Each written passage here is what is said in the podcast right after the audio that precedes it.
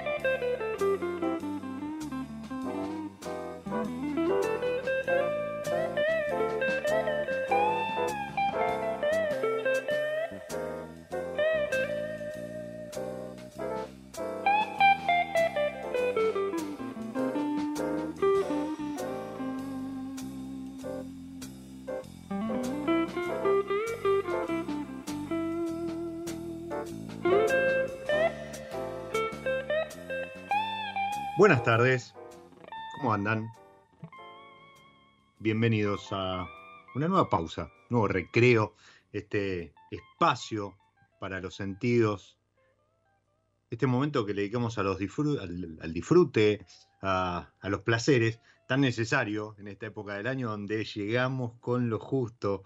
Eh, encima el verano ya dice presente, al menos acá en Buenos Aires, creo que en Mendoza también, ayer hizo algo así como arriba de 36, 37 grados. Así que mm, le mandamos un abrazo a, todos los que están en, la provincia del sol y del buen vino, como nuestro protagonista de hoy, a quien le damos la bienvenida con este, mm, este blues. Sonaba en la guitarra de mm, Joe Booker, nada más ni nada menos que Winemaker Blend. Joe Booker, que además de ser un blusero, guitarrista, es un, eximio eh, pescador, fisherman, y, además tiene familia con viñedos, entonces le, ha dedicado en el 2018 este Winemakers Blend. ¿Y por qué elegimos este tema? Junto con Inventions, eh, que siempre nos trae buena música, así como buenos sistemas de cierre para, para los vinos. Eh, Hoy vamos a estar hablando con este protagonista de algo que yo en algún momento expresé como necesario. Y, él que, que tiene largo recorrido en el mundo del vino, un largo recorrido por los caminos del vino, entendió que también era una, una muy buena opción que los propios hacedores, los propios winemakers, eligieran al mejor exponente de alguno de sus colegas, ¿por qué no el propio? Pero bueno, de eso vamos a estar charlando con él. Bienvenido a mi lado B, Jorge Cabrera. Hola Diego, buenas tardes, ¿cómo va? Un saludo, gracias por el llamado. No, por favor, gracias a vos por el tiempo, Jorge Coqui, ¿no? Cabrera. Sí, sí, sí, sí, Coqui. ¿Estás en Mendoza o estás andás por, por Buenos eh, Aires? No, estoy en Mendoza y ratifico lo que acabas de decir del calor, eh, con mucho calor y, lo que se viene también este, va a ir subiendo un poquito más, así que... Ah, bueno, eh, bueno, habrá que poner y, y para, para hidratar unas burbujitas frescas vendrían bárbaros, sí, señor. Sí, bueno, temporada alta de, brindis, ya lo charlábamos eh, la semana pasada con Roberto González, inició la temporada alta de, burbujas. Y mm, yo decía esto que vos has recorrido, eh, llevas recorrido los caminos del vino hace un tiempo, eh, pero antes de, meternos con, con The Winemakers, este concurso que que acaba hace un par de semanas atrás elegir los ganadores en su ganadoras en esta oportunidad en su novena edición. Yo quisiera que, nos contaras un poco cómo llegó a em, pensarse, crearse este winemaker. ¿Hace cuánto estás recorriendo? Insisto, por esto de Camino del Vino, porque Jorge es eh, el referente, la cara visible detrás de justamente Caminos del Vino. Contanos un poco de qué va Caminos del Vino, Jorge. Sí, eh, básicamente lo que hago es este, comunicar el vino eh, a través de una revista web que se llama Caminos del Vino. Y mm, después este, con el tiempo eh, esa recorrida que en un principio fue virtual es como que di vuelta un poco el guante y, empecé a, desarrollarla de manera presencial. Y eso significó y significa una de las patas que tiene Caminos, que es eh, visitar distintas zonas geográficas de Argentina. Eh, si bien yo estoy acá en Mendoza y, este, digamos, hay, mucho eh, por visitar y por ver y por, y por compartir acá, pero por ejemplo este año estuve en Buenos Aires, estuve en San Juan, en provincia de Buenos Aires, que no conocía los proyectos que hay en provincia, así que ahí hice 4.000 kilómetros. Obviamente también estuve en Patagonia y en Cafayate. Entonces, un poco la idea de ese camino es ir recorrer, estar con, las, estar con los venólogos, estar con los técnicos, eh, conocer las distintas zonas y, específicamente con lo que es Winemaker, el concurso y con otras reuniones que hago para enólogos y también para la categoría de espumantes, que fue la última actividad que hicimos el 6 de diciembre, es reunirlos a ellos y traerles en algún punto las distintas zonas y que los enólogos se, se juntan y tengan un espacio eh, para, ponerse al, para ponerse al tanto de lo que se está elaborando en distintas zonas, para que lo puedan compartir, eh, intercambiar ideas y, así surgen las tres patas, digamos, de lo que es el Camino del Vino. Una que es visitar eh, y recorrer el país, la otra que es este, la revista web y esta tercera que es este, un calendario de actividades y de reuniones que básicamente junta a, a winemaker, a enólogos e ingenieros agrónomos, o gente que está vinculada en la elaboración del vino. Eso creo que es para destacar, ¿no? Porque eh, en estos eventos que vos realizás, el, gran diferencial es que no participa de, esos eventos, hay muchos, ¿sí? En, diferentes lugares del país, estas, eh, estas catas a ciegas, estos tasting, donde cada uno elige su preferencia y demás. En este caso, vos convocás a los propios hacedores o quienes trabajan detrás del proyecto, ¿verdad? Esa es la principal eh, diferencia.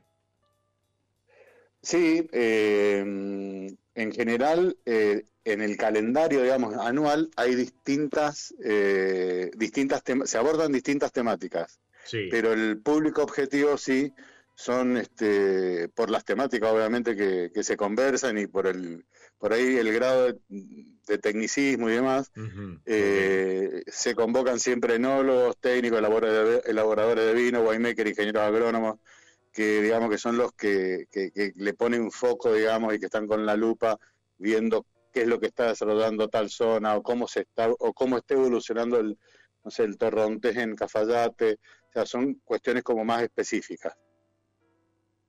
Ok, no, no tanto a lo mejor apuntando y, más que nada también por el lenguaje o la especificidad al consumidor final, sino a aquellos que están dentro de la industria, lo cual también eh, tiene su, su mérito. Eh, vos hablás con Paco Puga y, le preguntás de Coprovio con Massa, o, o este, no sé, con la gente de, de Taninos y las charlas que hacen, y, y ven súper importante eso, ¿no? El compartir conocimiento. Eh, esto que vos haces también es meritorio desde ese lugar, ¿no? De, abrir la mesa a que entre colegas compartan esto, que es algo que siempre se destaca a nivel nacional por encima de otros países productores.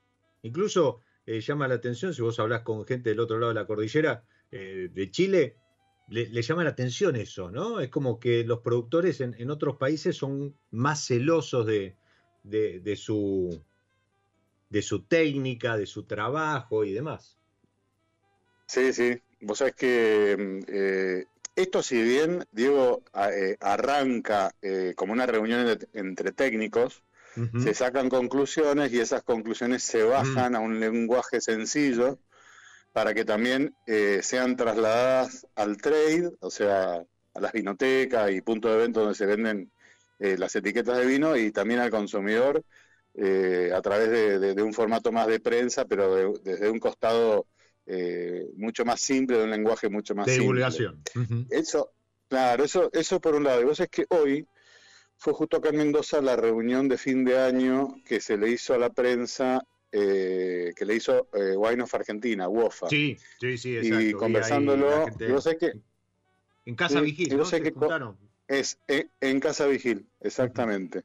Y conversando con ellos, eh, eh, justamente hablábamos de lo que vos mencionabas, de, la generosidad que tiene acá la industria, de la generosidad que tienen los enólogos, la generosidad que hay entre colegas, eh, versus el por ahí el trabajo más eh, en compartimiento estanco que se puede ver en otros países y que acá en Mendoza, que por ahí este, tenemos como por proximidad y porque está la playa, porque estamos cerca y demás, por ahí lo observamos también este, en Chile. Eh, pero la, la camaradería, vos mencionabas Coprovi, Coprovi es un evento, yo este es el primer año que voy a la fiesta de los tres días de Coprovi, pero Coprovi es un evento eh, que además de llevar muchísimos años, es un evento que arranca en junio, en donde todas las bodegas abren las puertas a, todos los técnicos para ir evaluando los vinos que se están elaborando en ese año. O sea, ese nivel de, que mencionás. ese nivel de camaradería es maravilloso.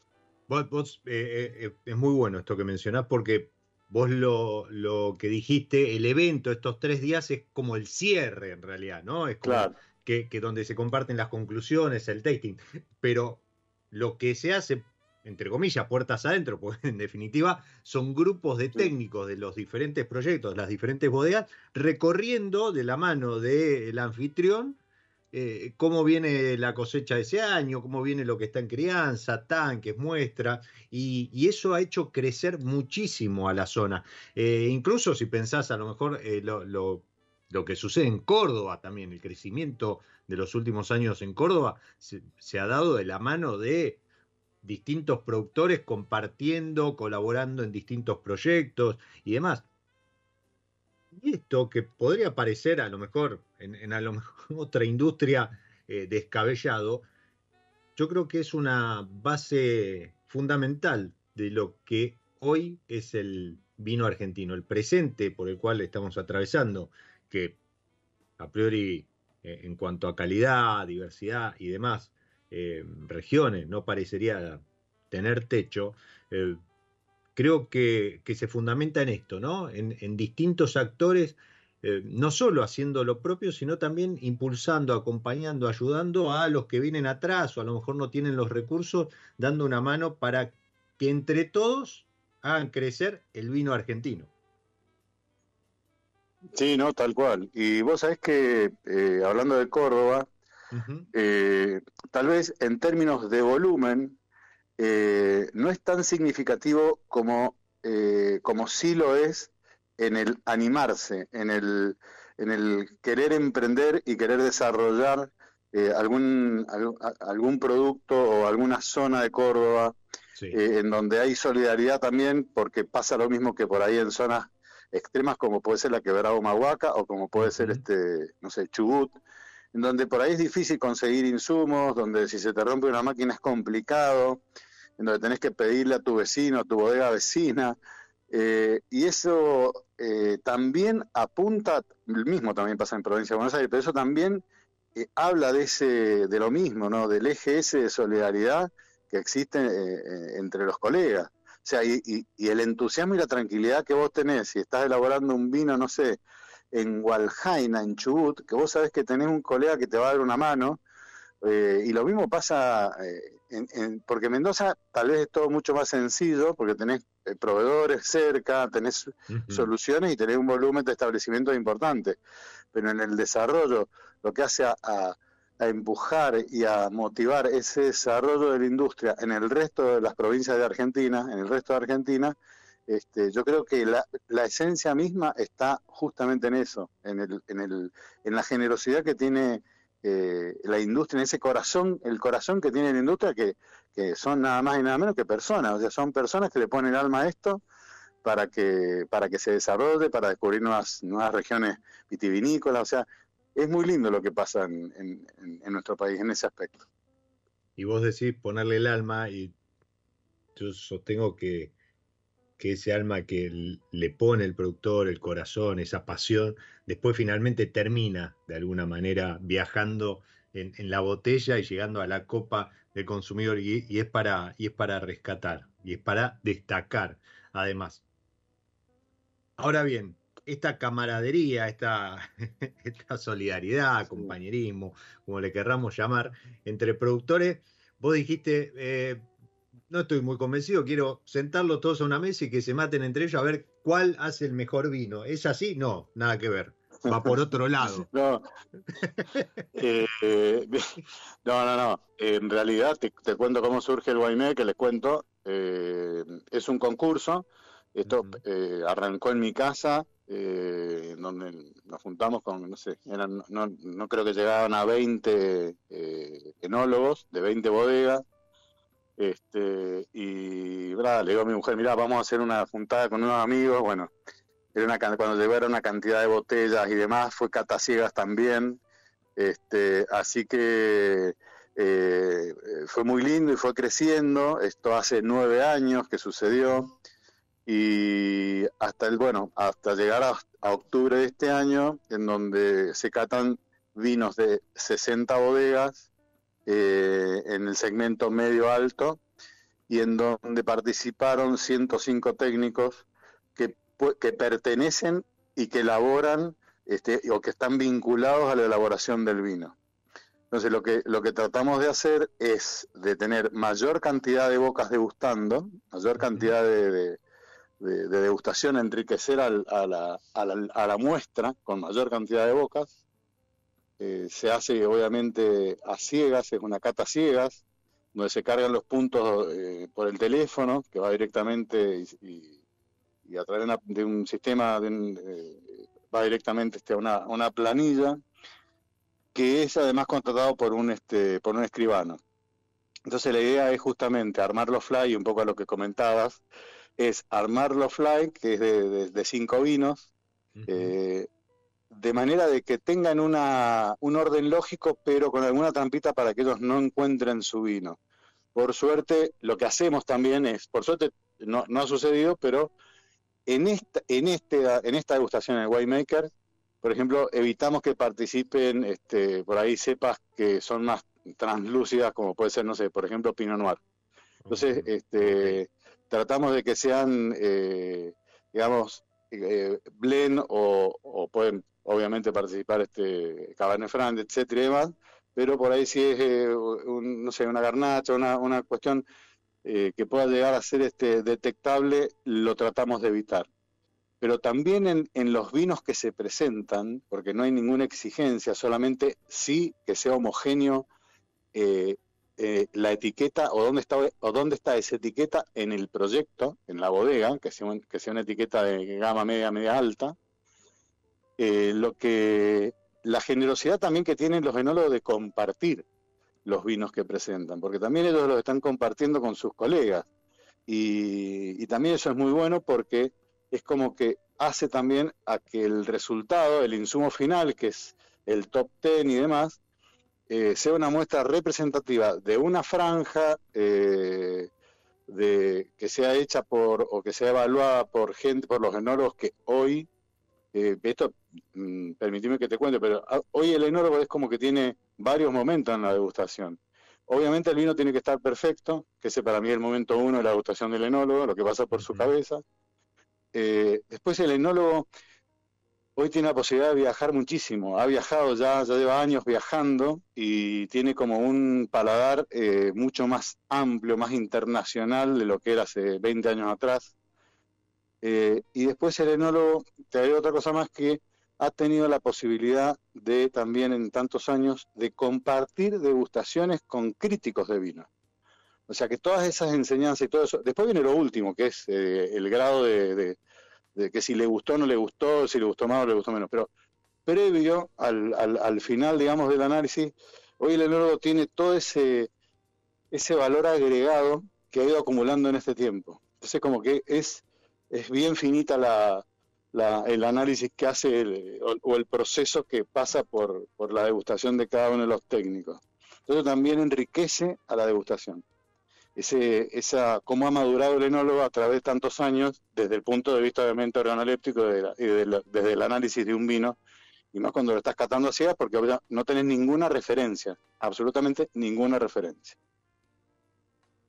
Esa es otra característica de, nuestros productores, eh, que no, no solo recorren otras regiones dentro del país, sino también eh, son de, de viajar fuera ya sea por, con la excusa de alguna exposición, no sé, un Expo eh, en, Brasil o, una Provine en, en, Alemania, pero se la pasan recorriendo, no digo se la pasan, puede sonar a que, ok, se la pasan, no, hacen su trabajo, quiero decir que, que viajan mucho, ¿no? O sea, eh, y creo que es lo, lo, mejor que nos puede pasar, porque en definitiva, esto que vos mencionás, están en constante, o sea, con su propio proyecto en la cabeza con el, vino que va a venir o, esa búsqueda personal, comparando constantemente y probando otras, otras producciones de otras latitudes.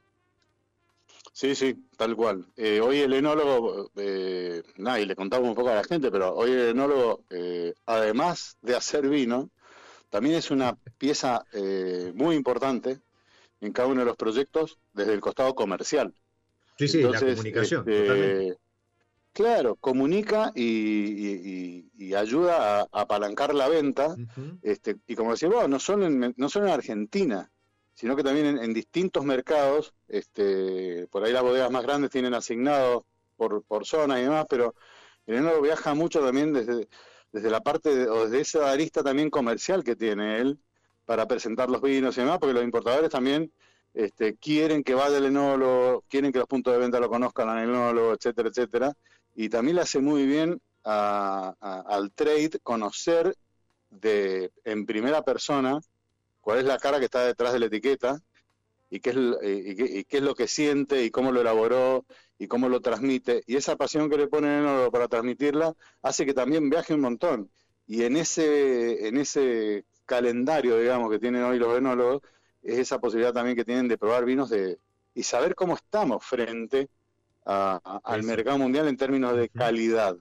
Así que e, es, muy enriquecedor también eso, ese, ese costado que tienen ellos que, este, que no, o sea, no es que se la pasan viajando porque, porque realmente tienen agendas muy ajustadas. No, no, totalmente. Engancharlos para. A ver, yo lo, sufro desde el punto de vista de, tenerlos una hora, un, día, eh, charlando acá en, mi lado B por Radio Monk. Pero. No sé, vos seguramente te acordás de, una vinos de lujo, un vinos y bodegas en, la rural, esa feria que eran monstruosas en ningún momento se mencionaba eh, tantos productores este, eh, presentando sus vinos y demás. Y hoy es un, diferencial en, todas las ferias, o en la mayoría de las ferias, los eventos, eh, que te mencionan la cantidad de productores que van a estar atrás de los stands. la Chachingo, Tanino, no sé, la Premium Tasting, por ejemplo, que es una degustación, pero también se basa en que van a estar los propios hacedores de los vinos compartiéndolos con, con el resto de, los participantes. Y creo que, eso también habla de ese rol comunicador que tienen, ¿no? De, haberlos sacado de, detrás de las barricas o, de medio de, los viñedos a, recorrer el país y el mundo comunicando sus etiquetas. Eh, es, tal cual lo que vos decís, lo que vos mencionás. Eh, y eso genera un feedback, eh, como hablamos de, saber eh, cómo estamos frente a, yo creo que sí en términos de comparación de que, de que me quiero, quiero imitar a, un perfil de tal lugar del mundo, de tal otro lugar del mundo, siempre hay preferencias, siempre los consumidores de algunos países tienen alguna preferencia, tal vez que mm, a, una zona le puede llegar a gustar con un poquito más de, madera que a otra, otra menos no, no tanta madera, lo que sea, pero el no busca compararse con otra zona, sino establecer estándares de calidad, en términos de calidad. Y yo creo que ahí es donde, sobre todo en vinos tintos, bueno, en blancos también y en espumantes también, este, se está muy bien y, es ese, ese, ese, feedback que ellos tienen cuando van. Y también sucede eh, mucho ahora, eh, en marzo, en época de vendimia, en donde eh, se puede mostrar el lugar de donde proviene ese vino. Entonces también hay muchas visitas, muchas visitas de importadores, muchas visitas de comerciales de, de extranjeros que vienen y conocen los viñedos, conocen la Argentina, conocen las distintas zonas y donde de vuelta de nuevo el enólogo es el que, el que comanda esa visita para que toda esta gente eh, después sean también propagadores de la calidad y de la zona eh, vitivinícola argentina. Así que es como que hay, digamos, hoy, hoy hay un contacto bastante estrecho este, en lo presencial, obviamente al margen de, de las reuniones virtuales que se puedan hacer, pero hoy hay eh, hoy trae mucho. Y te digo más, eh, los otros días, eh, en una reunión de espumantes, ya, empieza a pasar y empieza a suceder lo mismo. Por supuesto que el en términos de, colaborativos es impresionante porque este, pasa exactamente lo mismo, pero también este, en aspecto de decir, bueno, cómo estamos a nivel calidad sin querer imitar o sin querer tener ningún costado hacia una zona o un estilo de espumante o a la champaña o a, o a Prosecco, a lo que sea, sino que buscando la identidad propia y considerando también esa gran diversidad que tenemos nosotros este, para, esta categoría, que es fantástica, tanto en zonas como en varietales. Así que eh, la verdad que está lindo, está bueno. Y, y, bueno, y así van surgiendo, digamos, reuniones y se va armando un calendario que prácticamente cierran con, eh, este año cerró con espumante, pero cierran, digamos, con el, con el winemaker. volviendo al, winemaker, eh, vos mencionabas un poco las características de la muestra, entre comillas, que tiene que presentar cada, cada proyecto. Entonces decíamos, tiene que ser representativo de la bodega, del espíritu o del estilo de, la bodega. Eh, tiene que ser una etiqueta que no sea fácilmente identificable, para que sea realmente a ciegas. Eh, ahí no, no hay restricción de si el vino fue premiado o no, no hay restricción respecto de eh, precio y demás, solamente la ubicación en un, rango de, no de precio, pero sí de donde se lo quiere ubicar en como, como producto, ¿no? Eh, una, una franja media alta gama. Ahora, tiene que ser un vino que esté en el mercado, eso sí, Sí, eh, tiene que ser un vino que esté en el mercado. Eh, y lo que vos mencionaste es, eh, es muy importante, porque por ahí me, consultan, che, de, ¿entre qué valores? No, no, no.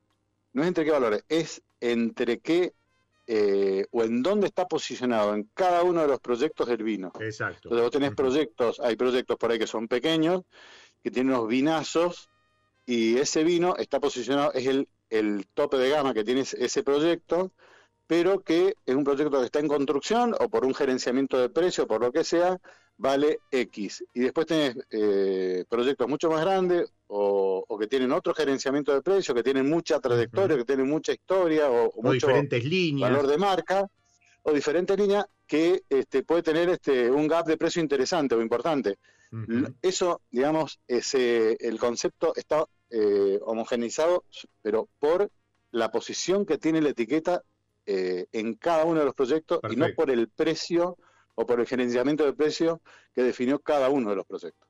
Sí, hoy, hoy tenemos entre la, diversidad, las, qué sé yo, no sé, debemos estar en 15.000 etiquetas que hay en el mercado eh, en estos momentos. Vos tenés bodegas donde el entry level a lo mejor es el alta gama de, un proyecto más chico o, viceversa, ¿no? Entonces, eh, se entiende el concepto. Y, entonces sí, tiene que ser un vino que está en el mercado, lo cual le mete aún más presión al winemaker, al que va a estar ahí codo a codo con sus colegas, porque digo, si uno lleva una muestra y depende cómo le va en, el ranking que terminan votando este, entre ellos, eh, podría llegar nunca a salir al mercado. Ahora, un vino que está en el mercado ya está en el mercado. Y eso también es, es interesante. En esto que mencionabas vos, esta generosidad de abrir esa, esa evaluación a sus pares. Eh, a ver si, si coincidís conmigo. Em, es necesario que seamos nosotros mismos, me incluyo no porque lo vaya a hacer yo, pero digo este, como, como parte de Frontera Adentro, que seamos nosotros mismos quienes digamos eh, cuál es el mejor o, qué puntajes tenemos y demás, y no esperar a lo mejor un paladar con otro con otros parámetros, con otros gustos, orientado a otro mercado? Eh, mira, está, eh, está muy bueno lo que vos me decís, porque yo creo que son complementarias las, este, visiones. Los puntos de vista. sí, yo creo que son complementarias. ¿Por qué? Vos podés tener una persona que viene a degustar hace muchos años, muchos años, a una zona, a una región del mundo, que pone Argentina, este, y es una persona que conoce eh, lo que se está desarrollando, viene haciéndole un seguimiento a lo que se está desarrollando, y también conoce el mercado destino de lo que viene a probar o, donde él puede llegar a tener cierta, influencia. Entonces, esa herramienta comercial, que sería un crítico de vino, porque eh, termina, digamos, este, siendo eh, un conocedor, digamos, de un mercado y testeando lo nuestro y a ver qué compatibilidad hay con, con el paladar del mercado que él representa, yo creo que es muy importante, es muy importante. Lo que se logra acá con el winemaker es, es eh, tener 105 personas eh, más atomizado eh, y en donde yo creo que hay una eh, y, digamos y la pata comercial que tiene el winemaker es justamente esa que mm, no hay nada más lindo que ser o haber sido reconocido por un colega tuyo. O sea está fantástico que venga o que, que, vayamos nosotros, probemos un vino y le digamos a che, esto está bárbaro, te felicito, que eso también es muy lindo y es muy gratificante que alguien que, que vinifica, que elabora, que sabe lo que es este, lidiar con, un montón de cosas que nos pasan, eh, desde lo climatológico hasta las cosas que, macroeconómicas de este país. O sea, es, complicado todo, como en todas las economías regionales, como todo. Claro, y sí, es la realidad. Entonces, es como que, en esencia, eh, son personas que, la, que, que la están remando día a día. O sea, son, son todos chicos que están este, eh, en un nivel, digamos, con ese nivel de, enfoque los 365 días del año. Entonces, la visión que tienen y la percepción que tienen y lo, y lo gratificante que es que todos estos, que, que, no, que 104 personas hayan elegido tu vino, hacías por puntaje y demás, etcétera, etcétera, es muy lindo y, y tiene una, un valor y una fuerza comercial también muy interesante porque hay una historia muy linda por contar, que es lo que se destina directamente a las vinotecas. Es lo que se, lo que se dispara directamente a las vinotecas como, como los recomendados, como los vinos recomendados. Y un poco lo que estamos trabajando, el año que viene cumplimos 10 años, es justamente que también eh, darle más fuerza, y, hoy lo conversábamos con la gente de Wine of Argentina, que es la entidad destinada a promocionar también el vino a nivel mundial, para que eh, nosotros le contemos al mundo eh, que la industria trabaja en equipo, que Argentina en esto está en equipo. O sea, somos un equipo. Y es un diferencial muy, muy fuerte que tenemos nosotros eh, en esta industria y frente a distintos mercados. O sea, es una historia muy buena para contar. siempre el vino y las etiquetas tienen su costado emocional. Y acá, de acá juega también un rol importante desde ese, desde ese punto de vista al margen de que ya eh, es un vino que pasó por ciento y pico de bocas de paladares y que estuvieron con, clima de degustación, o sea, con clima de, competencia, porque la realidad es esa, en este estilo de reunión, en otras reuniones obviamente se hablan de un montón de cosas, pero acá lo que, lo, que, lo, que está en juego es eso, es un poco también. Y yo creo que lo lindo es después cuando vos ves en redes y, o en los grupos de WhatsApp y demás, cómo felicitan a los ganadores. O sea, es, muy lindo. O sea, cómo los enólogos que participaron y los que no pudieron participar felicitan a, los que estuvieron en el top ten, a los que participaron. Eh, y cuando están felicitando a Chateau Bransen, por ejemplo, que es el que salió número uno, cuando lo felicito yo es una cosa, que soy consumidor. Cuando lo felicita otro enólogo, está legitimándolo más todavía.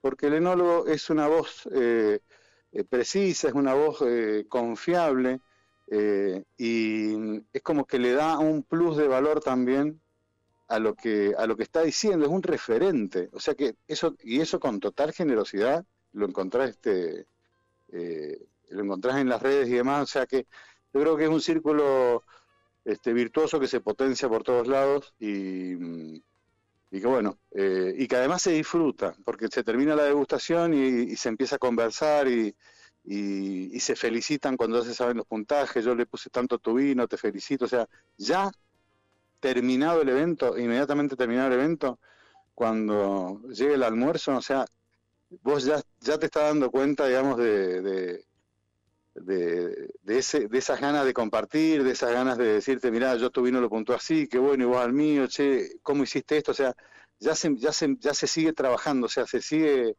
se sigue comentando, es como que es, la parte, digamos, donde, bueno, ya se develó el misterio y, y los chicos siguen eh, eh, comentando y compartiendo, que, es un poco el, motivo también, uno de los tantos motivos que, hemos estado conversando de, este concurso.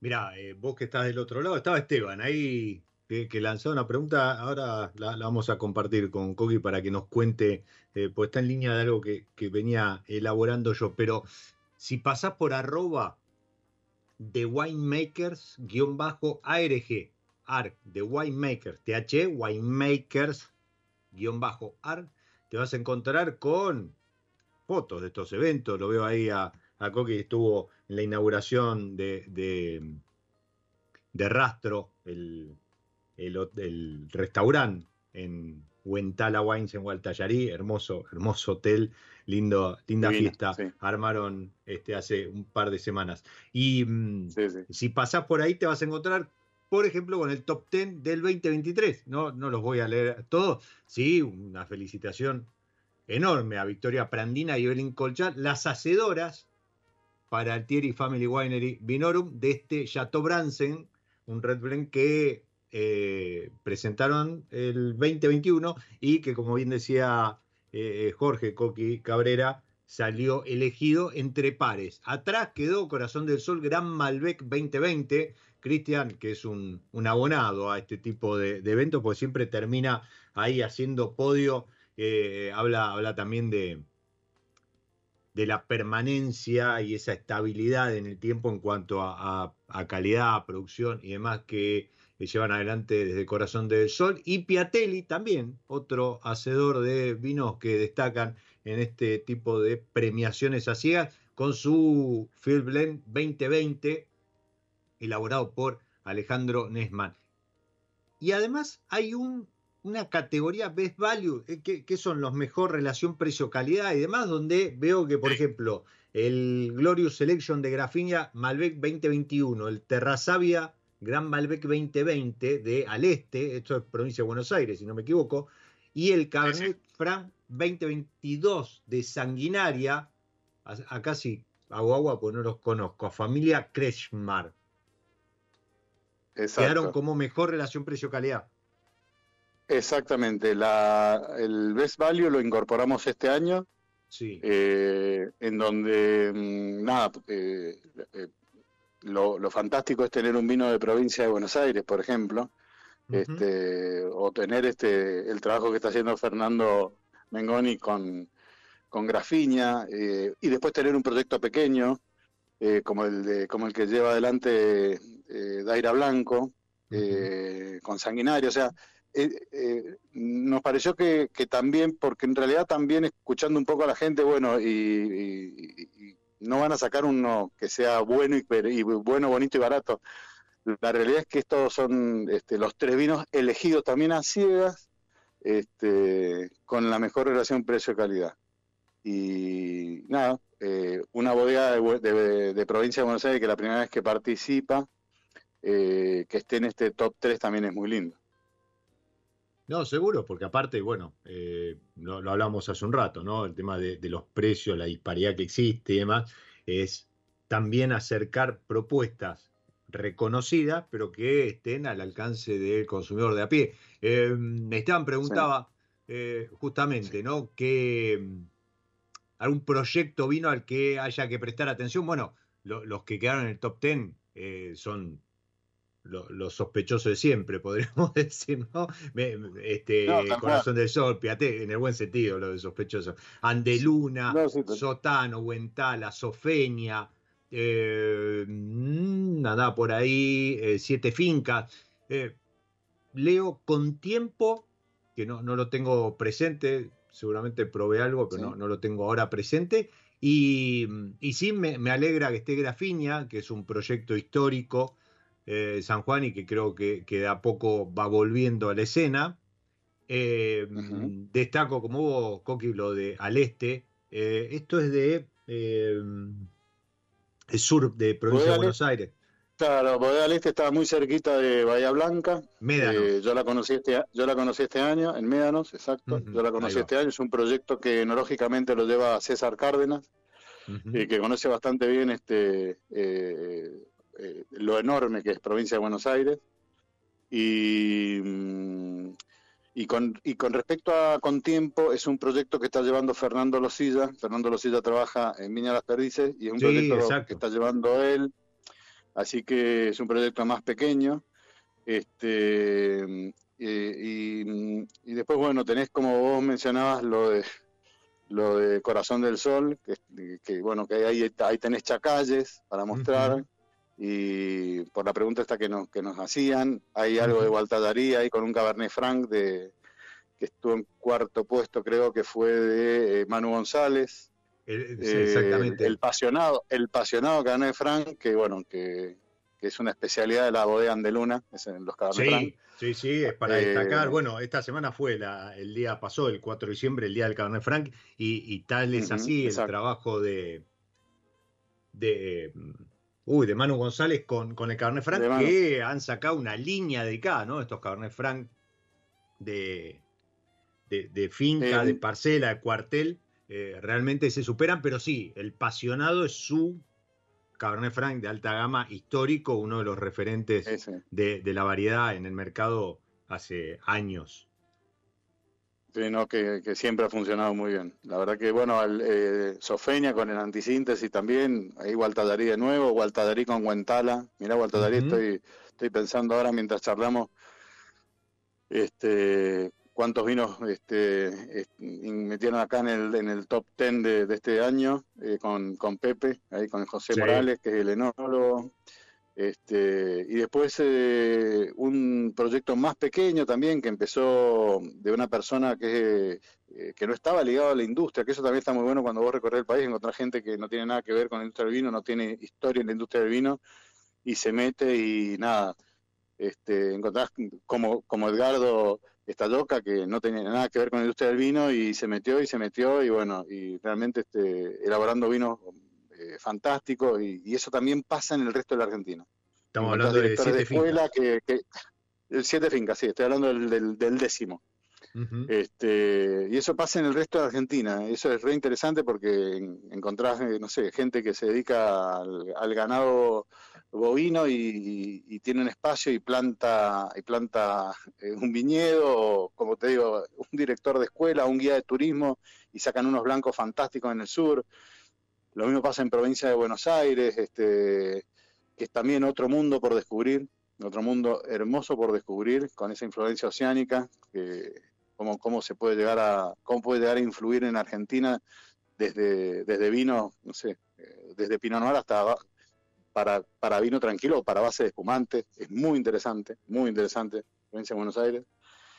Así que bueno, es como que vas descubriendo y, y, acá tenés una referencia, digamos, este, en términos de, de lo que es el último winemaker, con también otro vino de Cafayate. Yo no lo había yo no lo conocía. Este fue el, este fue el, primer año que conocí el, el Cap 5, que es un corte obviamente de cinco varietales que hace uh Nesman y equipo. O sea que tenés Cafayate, tenés Gualtallarí, este, hay un corte ahí de, en el primero de Luján y de Valle de Uco, Chacalles, eh, eh, hay, digamos, un surtido en el top ten interesante y si vamos a los 13 vinos hasta incluimos provincia de Buenos Aires. O sea que hay como un, como un menú bastante entretenido, digamos, para, para recomendarle a la gente, a, tus oyentes. Y siempre, porque en definitiva es la esencia, elegido por colegas, o sea, entre los mismos colegas, seguramente alguno habrá elegido el propio o no, y, esto me lleva a, una pregunta para ir cerrando. Va, se nos está acabando el episodio, qué, lindo, porque vas pimponeando, vas recorriendo lugares y demás, y, y, además Coqui que, llevó de lo virtual a, lo real, esto de Caminos del Vino, hoy, hoy hecho realidad, y junto a estos eventos que te dan una, una fotografía, ¿no? Una... Eh, así una instantánea de lo que es la realidad del vino. Hoy con eh, bodegas de Buenos Aires, eh, con, proyectos eh, que están creciendo en Gualtallarí, con esto que mencionabas de Cafayate y demás. Coqui, para cerrar, The Winemakers va camino a cumplir 10 años, pero vos llevas mucho más recorrido en la industria. ¿Qué, qué podrías decir de la evolución del vino argentino en estos, en estos años. Y no, no, me refiero solamente a esto de, bueno, dejamos de usar más madera y vamos a vinos más eh, transparentes y demás, sino en general. Mira, yo creo que mm, eh, se están, primero que nada, se está eh, atomizando mucho más las zonas, o sea que el consumidor tiene, va a tener, y, porque se están desarrollando, este, zonas en, distintos, en distintas provincias de Argentina, que para mí es muy importante. Eh, de acuerdo a cada una de las zonas, eh, los viveros están trabajando para que cada planta resulte y obviamente ya están haciendo ensayos para que cada, cada una de las plantitas este, se adapte a cada uno de estos nuevos lugares. Me parece que tenemos un potencial muy lindo en Patagonia, muy, muy lindo. Provincia de Buenos Aires es otra zona también muy interesante, eh, muy interesante. Este, yo creo que Cafayate eh, se está consolidando, si es hablar por zonas. Yo creo que no nos tenemos que dormir con el torrontés. Se ha trabajado muchísimo en la calidad del torrontés para que sea más bebible, para que sea más liviano, para que, para que sea más, un poquito más filoso, más gastronómico y demás. Y mm, eh, yo conversándolo con los chicos en, Cafayate, este, la idea es eh, resetear un poco la comunicación del Torrontés. Eh, Pedernal también es otra zona muy interesante en, el sur de San Juan, el Valle de Pedernal. Bueno, Mendoza es lo más conocido por todos, pero en, y Córdoba que vos lo mencionabas, por supuesto. Pero yo creo que eso es lo que eso es lo que va lo que va lo que va a tener el consumidor. Va a tener una paleta eh, de todas, de distintas zonas de la República Argentina, este, en donde si bien los enólogos eh, no necesariamente tienen que mirar este, a la madera como un enemigo, no lo hacen de hecho, sino que con, esa prudencia que, tienen ellos al momento de elaboración, están tratando, y ya lo vienen trabajando, de eh, mostrar en cada una de las etiquetas eh, ese reflejo de ese lugar de donde proviene el vino. yo creo que hay ahí una evolución muy importante. Obviamente calidad, obviamente entender, entender mercados y nada, y para cerrar por último el tema de, espumantes, que lo hablábamos un poquito, que creo, bueno, que, viene creciendo, creció 21-22, este, estamos en 44 millones más o menos de litros, eh, pero también es una rendija muy linda, es un producto muy lindo, porque tenemos la posibilidad también ahí de encontrar este, eh, distintos varietales eh, y eh, distintas zonas también de elaboración que se empiezan a notar y lo hacen, lo empiezan a hacer un producto gastronómico o que acompaña muy bien a la gastronomía en donde te da mucho más de lo que le pide al bolsillo. Es otra categoría muy interesante en donde puede por ahí aumentar este un poquito el, per cápita en un rango de digamos de precio eh, amigable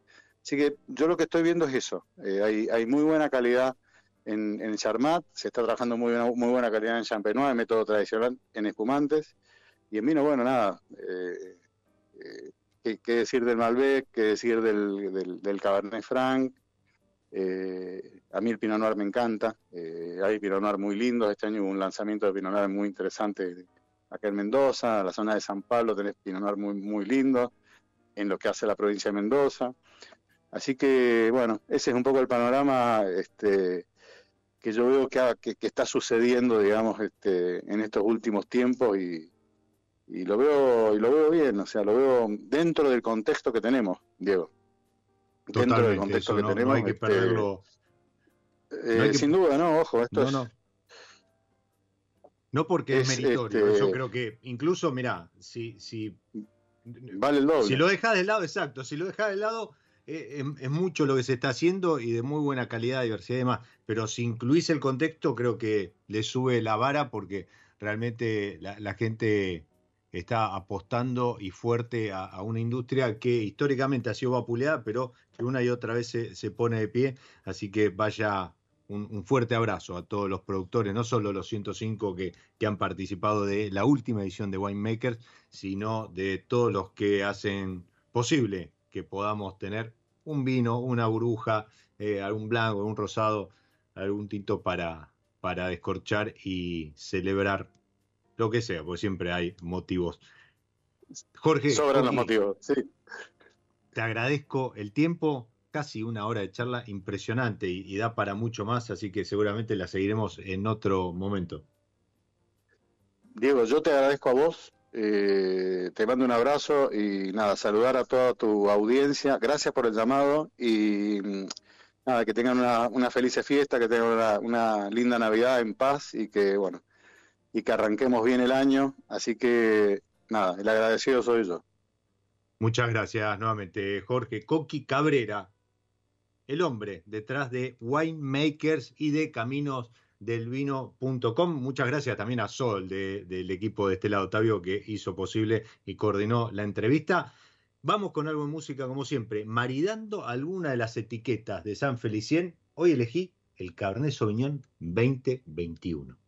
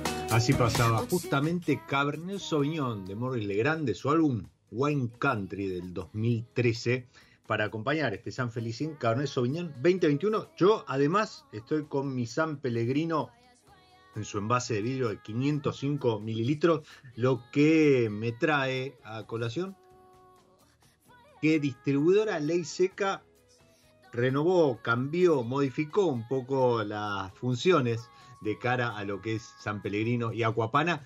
Le damos la bienvenida a Lucía como nueva brand manager de Acuapana y San Pellegrino en Argentina.